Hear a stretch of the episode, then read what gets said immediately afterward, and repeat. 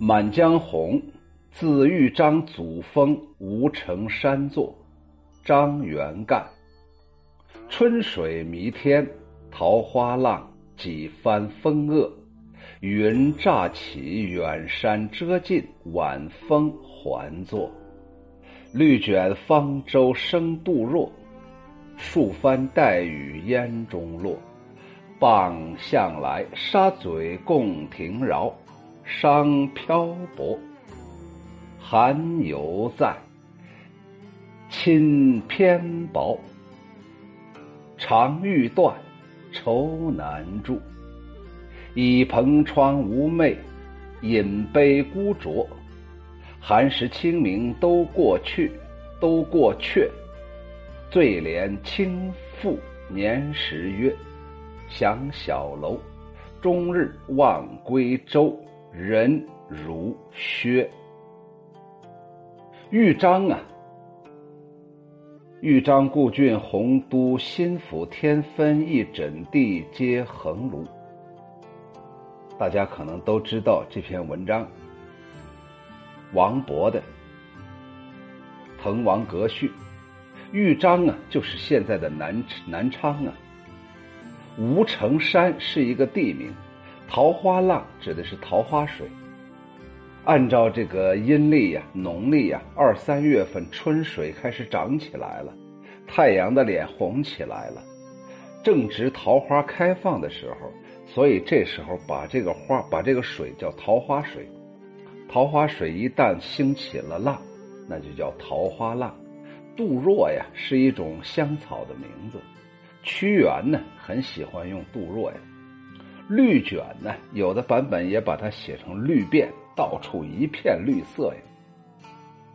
数帆呢，指的是几片风帆呢，好好多船呢。沙嘴指的是沙洲啊，饶啊，就是船桨啊，在这里是用船桨这么一个呃局部来指代借代整个船的全部啊。亲呢，就是被子呀。不亲多年冷似铁的亲呢？寐呀，睡着啊！我们经常说假寐，就是假装睡觉呢。篷窗啊，指的是船的窗户。这个篷啊，是用竹子头，那就说明这个篷窗啊是用竹子做的。轻负啊，就是轻易的辜负了什么什么。年时约，指的是和家中约定啊。我张元干春天呢就回家，可是我现在还在外面溜达着呢。削呀，形容人体消瘦啊。翻译出来就是，正是桃花水涨起来的时候，又经过那么几番风险浪急，阴云乍起，将远山层层遮蔽了。进入黄昏的时候，风吼不息呀。生满杜若的沙洲翻卷着绿色和香气，有那么几片风帆落在那迷蒙的烟雨当中呢。船帆呢落下来，说明啊，到了港口了。行船，行船旁，突入江中的沙嘴停泊呀。行船呢？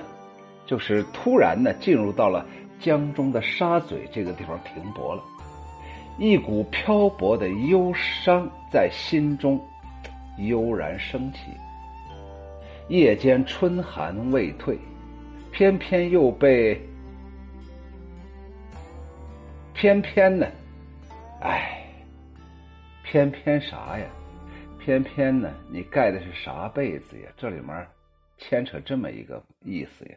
偏偏这时候又盖了一个很薄的被子，我睡不着觉啊，悲长欲催呀，沉甸甸的忧愁，我真的是承担不起呀。一个人靠着篷窗，拿来酒杯独酌，当然了，酒杯里肯定都装着酒嘛，你不可能一个人在那咔嚓咔嚓嚼着酒杯嘛，将不眠的愁思给他浇。浇灭，浇尽，寒食清明都已经过了，轻易错过了从前约定的时期呀！哎，我估计呀，闺中的家人呢，整天登到那个小楼上，凝望着江面，盼望着他的这匹狼回来。人呢，人瘦的像啥一样？像拿刀削出来的一样，在那儿扶着栏杆立到那儿。两个眼睛痴痴怔怔的在那儿看，看看他心中的男人回来了没有？这首词里面牵扯一个字儿，叫做“薄”，薄厚的“薄”。这个字啊有三个音，我再一次给大家解读一下，因为在此之前秋雨荷塘曾经解读过，但是秋雨荷塘至今。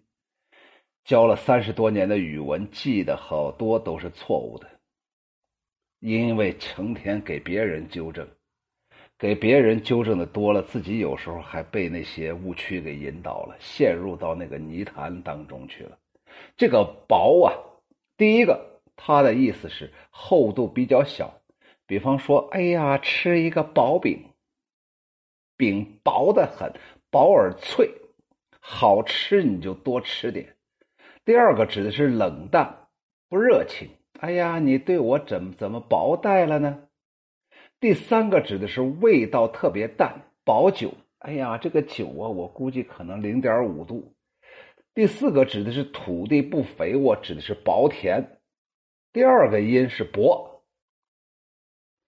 它的第一个意思呀，这个浅薄的意思。第二个指的是轻微，比较少。比方说，哎，你给秋雨荷塘送了一份薄礼，哎，这个人真是薄命啊。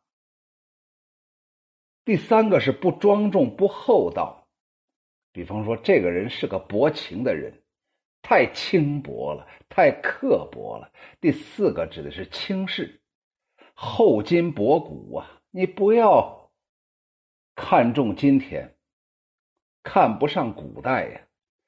第五个指的是不充实、不坚强。比方说呀，哎呀，终于到了你的薄弱环节了。第七个指的是薄，就是上面一个竹字头，下面一个停泊的泊。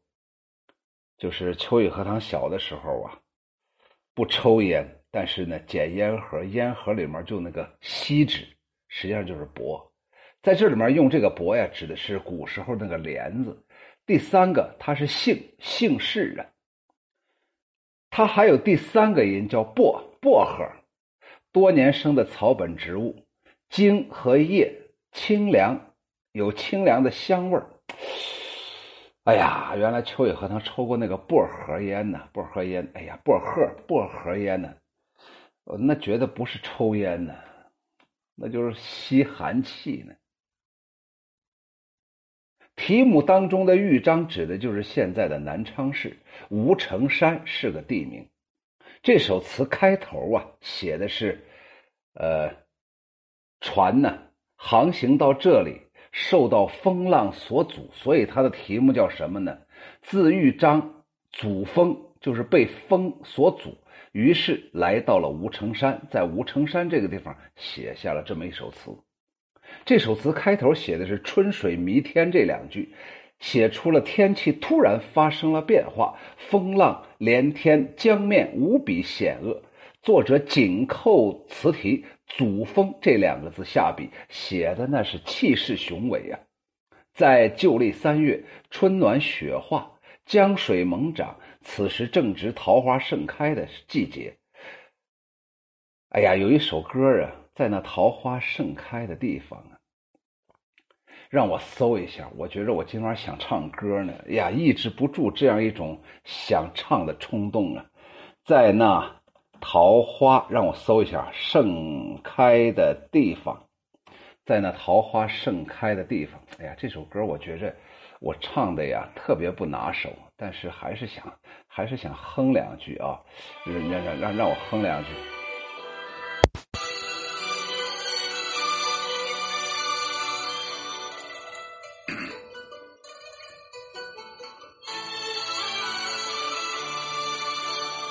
在那桃花盛开的地方，有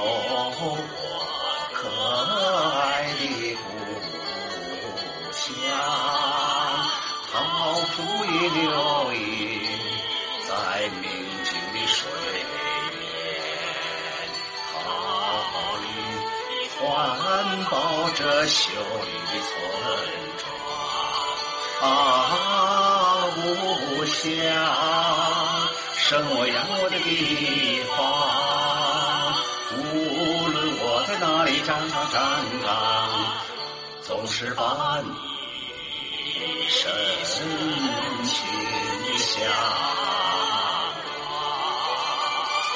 哎，我觉得我唱的真的不咋地，呃，但是不管怎么说吧，反正是过了一把瘾。说明秋雨荷塘这个人不得了，还会唱歌啊！这只能证明这一点。哎，刚好啊，这时候啊，就是三月，哎呀，旧历三月呀，这个涨水了，所以把它叫桃花浪啊。词里“风浪”这两个字接连使用，于是就在烟水迷茫的景色当中显示出了一股汹涌险恶的气势。云乍起这两句。锦城上面实实在在写这个船呢，在那儿行走，遇到风浪所阻那样一种凶险的状态。一个“环”这个字，既写出了江面恶劣的环境的延续，又暗示了时间的推移。这样开头几句就把行舟在风雨所所阻的情况充分的表现出来了。绿卷方舟生杜若，这两句由远及近，写景如画。杜若呀，是一个香草的名字。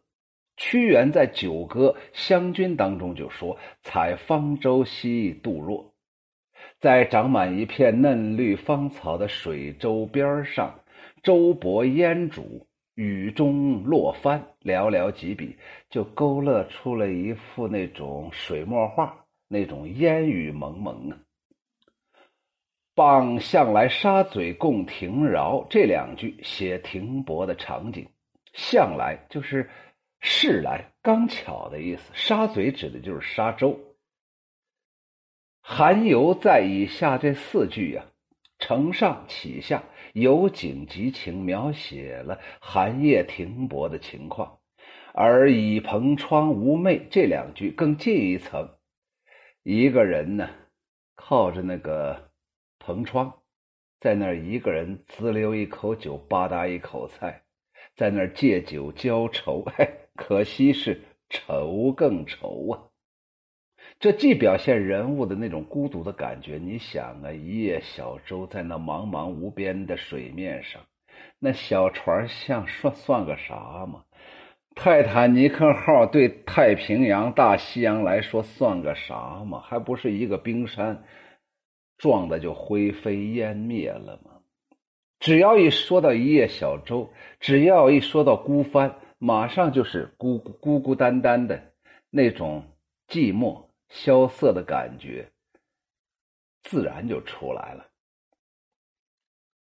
寒食清明都过却这两句，笔墨由此荡开，但是和作者当时的心境。紧紧相连，词人就突然想起来：“哎呀，这清明节都已经过去了，我早就耽误了归期了，辜负了家人相约的一片深情。这个家人不是家里的父母兄弟姊妹，指的是那俏佳人、美佳人、小小女子，心中于是充满了焦虑和痛苦。”结尾呀，他说：“想小楼终日望归舟，人如雪呀。”这句呀是化用了柳永《八声甘州》当中的一句，叫做“想佳人庄龙庄楼永望，误几回天际时归舟。”什么叫做永望？就是那个木瞪木木瞪瞪的木磕磕的，在那块儿，好家伙，聚精会神的在那儿凝望啊。一个小女子在站在那二层楼上，手扶着那木头做的栏杆，在那儿望，看她老公回来了没有，看她情郎还记得她自己没有。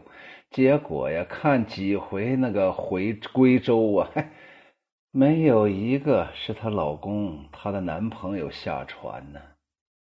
如果说刘永词当中的误几回。更显得灵动的话，那么这里的人如薛就显得更加传神了。唐代有一个人叫元稹，他写了一个三月二十四日宿曾风馆夜，曾风馆夜对桐花寄乐天，给白乐天写的。他说：“世兮远思君，思君瘦如雪。”哎呀，白居易呀！今天你知不知道，元稹，我在这思念你。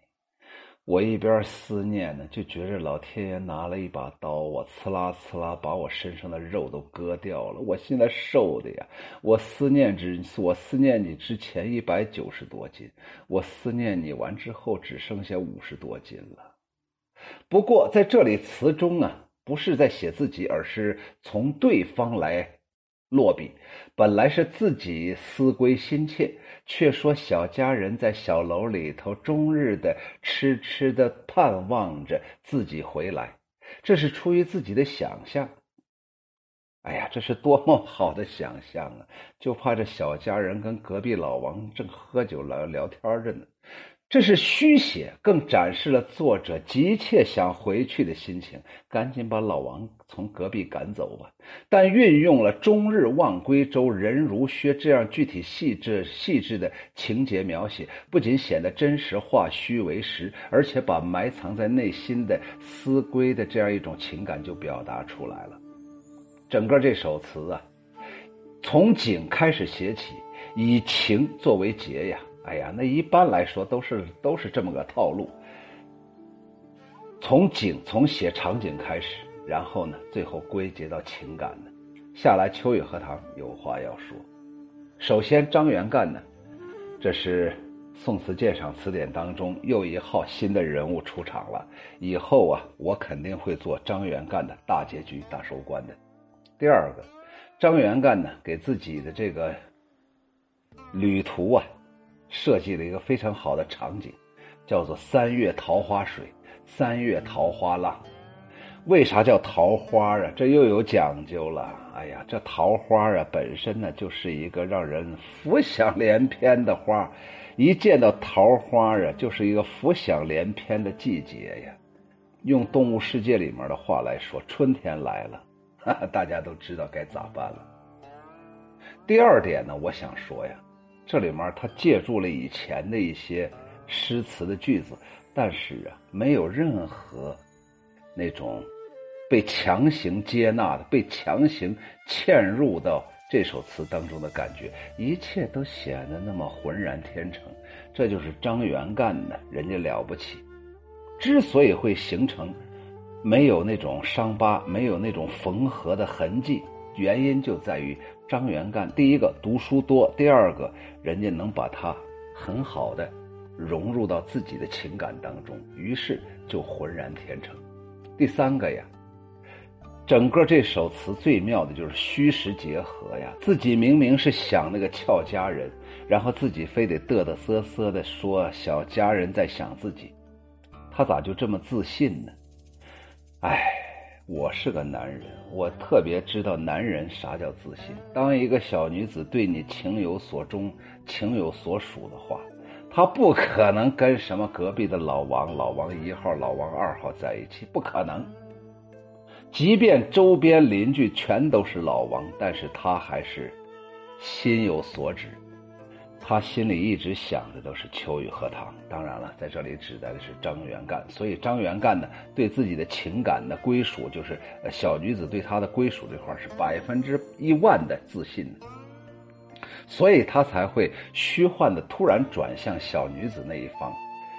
明明写自己思念思念人家，现在写人家思念自己，不是嘚嘚瑟瑟，而是为了想把这种两地的思念，在他这种虚实转换当中，突然变成一个整体。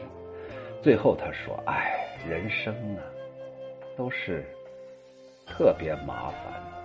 我可何必溜溜达达跑到外面去挣钱、去谋官了？我跟人家都说得很清楚，清明节的时候我就回来了。可是我现在离他的距离越来越远，是几乎是背道而驰啊！小女子在那块儿成天看着我，越看越消瘦，越消瘦越看茶不思饭不想。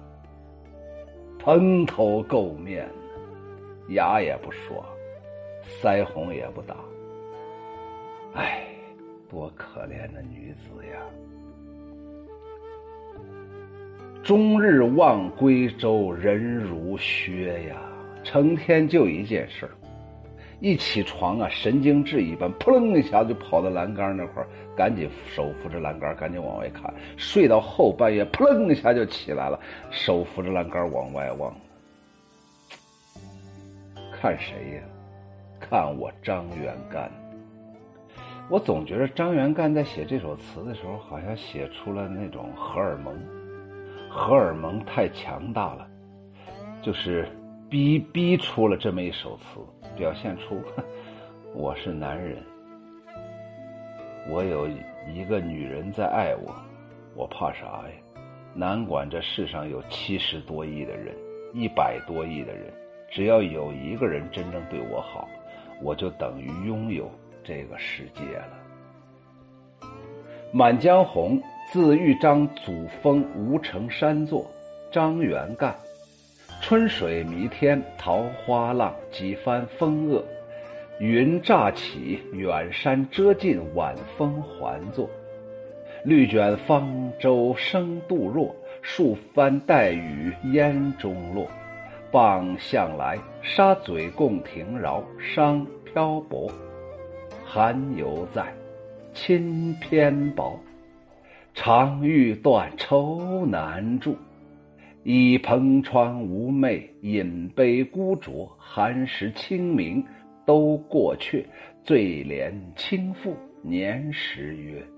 想小楼终日望归舟，人如削。